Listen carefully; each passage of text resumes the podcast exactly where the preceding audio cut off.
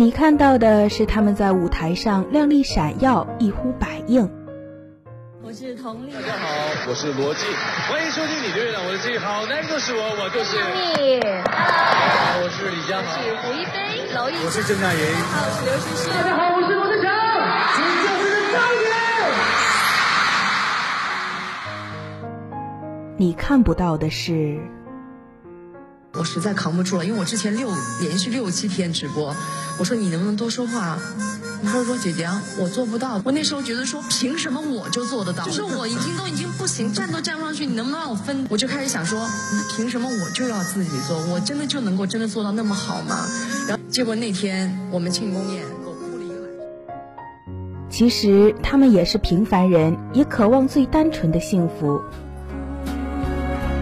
越单纯越。幸福，心像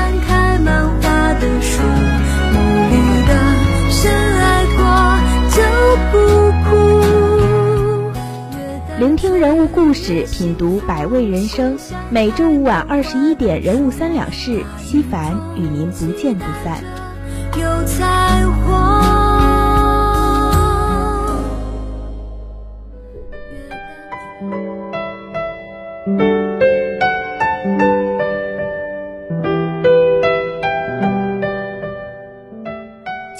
众朋友们，大家晚上好，现在是北京时间二十一点整，这里是鲁东大学校园广播电台晚安鲁大，我是西凡。今天的人物三两事，西凡将继续为您讲述喜剧之王周星驰的人生故事。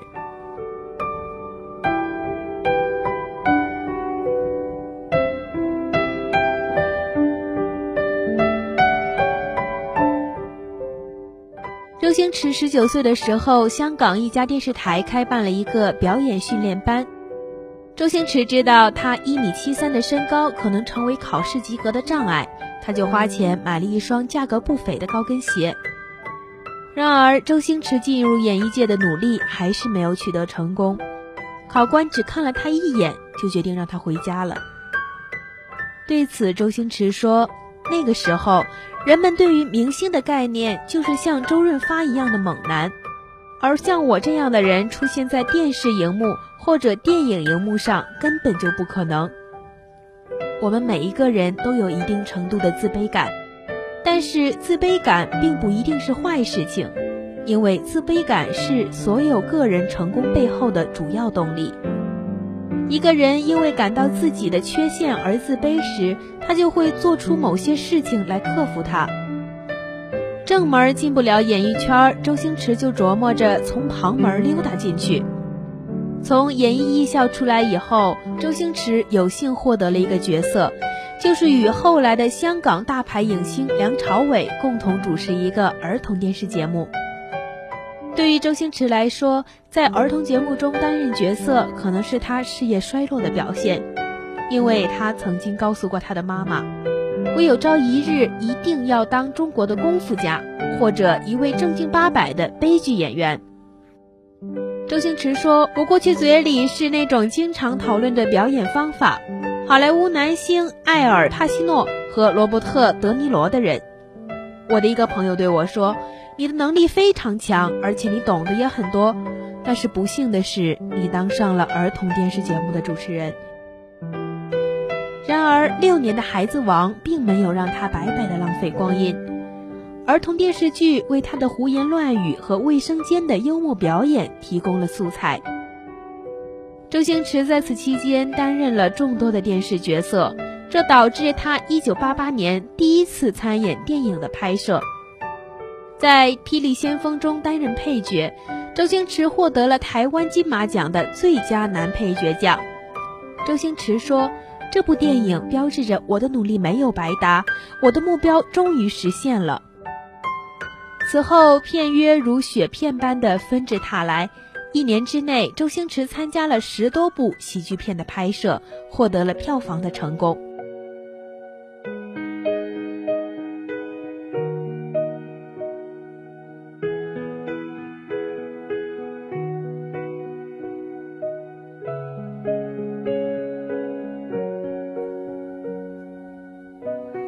看昨天的我们走远了。在命运广场中央等待，那模糊的肩膀越奔跑越渺小。曾经悲剧感的主要来源，主要是从早年对世界上的认识来的。这是因为他早年的内心需求未能得到积极的认同而产生挫败感的结果。在以后的日子里，他将以不懈的努力或者超人的成绩来弥补内心的挫败感，成就一件事情。那么，他将会感到内心情感的需求得到了满足。这种情感需要对个人而言，在他的生命中具有极其重要的意义。正如周星驰所言。我一定要拍出一部伟大的电影，否则的话，我不如去死。其实，当一个人不珍惜自己的生命的时候，他的生活里就一定会有重大的震撼。孤独老人这个奇异的称号是田启文对周星驰的称呼，在田启文眼中，周星驰是个不苟言笑的思考者。他终日思索的境界是外人很难靠近、无法企及的。吃东西可能是周星驰唯一的放松方式，可就算是在饭桌上，他所聊的也是剧本、演员、合作伙伴。孤独与艺术家是不可分割的，可是为什么还要加上不太好听的老人呢？不过周星驰那越来越沧桑的造型，越来越瘦削的脸庞。越来越深邃的眼神以及越来越白的头发，倒是与老人不谋而合。周星驰的影片中有许多不可缺少的配角，比如总是挖着鼻孔出现的如花李建仁，比如总是傻乎乎的吴孟达。如果没有这些配角的陪衬，估计就是十个周星驰也没有办法让影片达到预期的效果。然而，曾与周星驰长期合作，拍出《唐伯虎点秋香》《鹿鼎记》等经典电影的香港著名导演王晶，在与周星驰分道扬镳以后说：“我是真小人，周星驰是伪君子。”这样的形容太过意味深长。受到的赞誉、争论也几乎全部出自于此。近十年来，周星驰并不常出现在公众视野中。除了平均三到四年一次的电影宣传之外，平时多是一些他人评价拼凑成的形象。周星驰，一个天才，哇，天才跟那白痴，那个分隔一线之间啊。有很多人说他经常都很大，就不停要求更高、更高、更高、更高、更好、更好。主宰晒一切人。可以听到，认识他的人对这位喜剧人物的评价反差很大，有人称其为天才，也有人称他为暴君。一方面，他不断发掘新的电影和新的合作者；另一方面，曾经合作过的一些签约艺人连续解约，昔日搭档不再合作，也有生意伙伴对簿公堂。这几个人当中有一个共同的一个描述是说，觉得你有一些自我。自我啊，我是一个在工作的时候，呃，很认真的人，但是有时候你知道，你认真的时候呢，就会有人。不高兴，认真为什么会引起不高兴？譬如说拍戏，你一个镜头你就 NG 了一百次呢，这个你看有没有人不高兴啊？当然会有人不高兴啊。王晶并不是第一个与周星驰分道扬镳的合作者。在他之前有李修贤，在他之后有李立池、吴孟达、洪金宝，就连田鸡、田启文也差点暗自神伤，离他而去。尽管罗家英也表示周星驰是他走入喜剧世界的领路人，也尽管他们曾经很要好，但是现在他们已经很少联系了。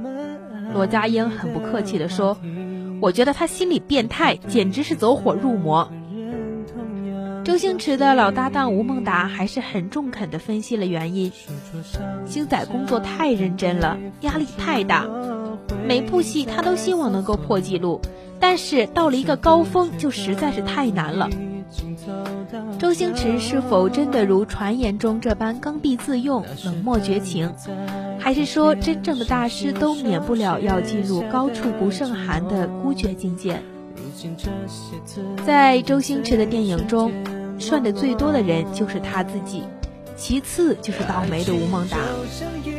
他近乎残酷地嘲笑自己作为人的一切正常欲望：好色、胆小、浅薄、见利忘义、虚荣，甚至理想。他经常把真爱表现成一厢情愿的癞蛤蟆想吃天鹅肉，把 N B 表现成狗仗人势、狐假虎威。其实，当人性的正常欲望得不到满足和发展的时候，他就会以夸张的手段把它表现出来。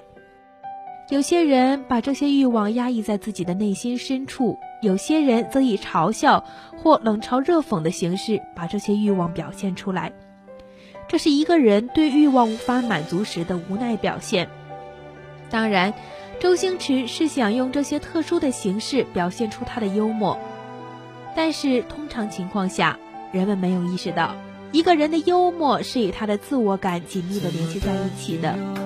在正常情况下，幽默应该具有保护自我感的功能，它表现了我们一种独特的人的能力。即我们能够体验到自己是一个没有被外部的客观情境所吞并的表现，而在周星驰的搞笑和幽默似乎并不是他自身的一种特征，内心深处还有一种其他的力量在推动着他这么做。由此推论，他的一些变化和与其他人的感情上的疏远，或许就是他潜在的性格特征。不知不觉的路已经走到这，那时的你在卡片上亲手写下的爱我，如今这些字眼随时间没落，爱情就像易碎的水晶，握在两个人手心。而你却不小心破碎了一地。对不起，总是周星驰拍电影越来越慢了，从《长江七号》到《西游降魔篇》，他足足花了五年的时间。不过，《西游降魔篇》的的确确是一部正宗的周星驰电影，不管是在搞笑上、爱情上，亦或是致敬上。《大话西游》中，世人传颂的是爱你一万年，而到了《西游降魔篇》中，一万年太久，只要现在、此刻、当下、马上，这种变化似乎可以这样解释：爱你一万年的时候，周星驰只有三十三岁，他年轻的就如同刚生下来一般，眼前有大把的时间可以一万年。